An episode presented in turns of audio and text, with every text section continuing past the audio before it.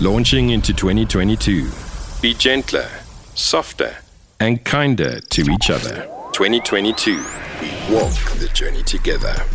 Hi, I'm Fenicia Gordon. I am the operations manager at SADAG, the South African Depression and Anxiety Group. So important to know that with your children that you're doing this together. You know, especially now that the matric results are coming out, it's to do that together. Like, what are the options? If this happens, this is what we're going to do. What are the options we can do if this happens? And it's important to have those conversations. Launching into 2022.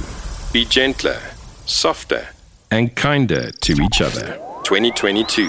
We walk the journey together.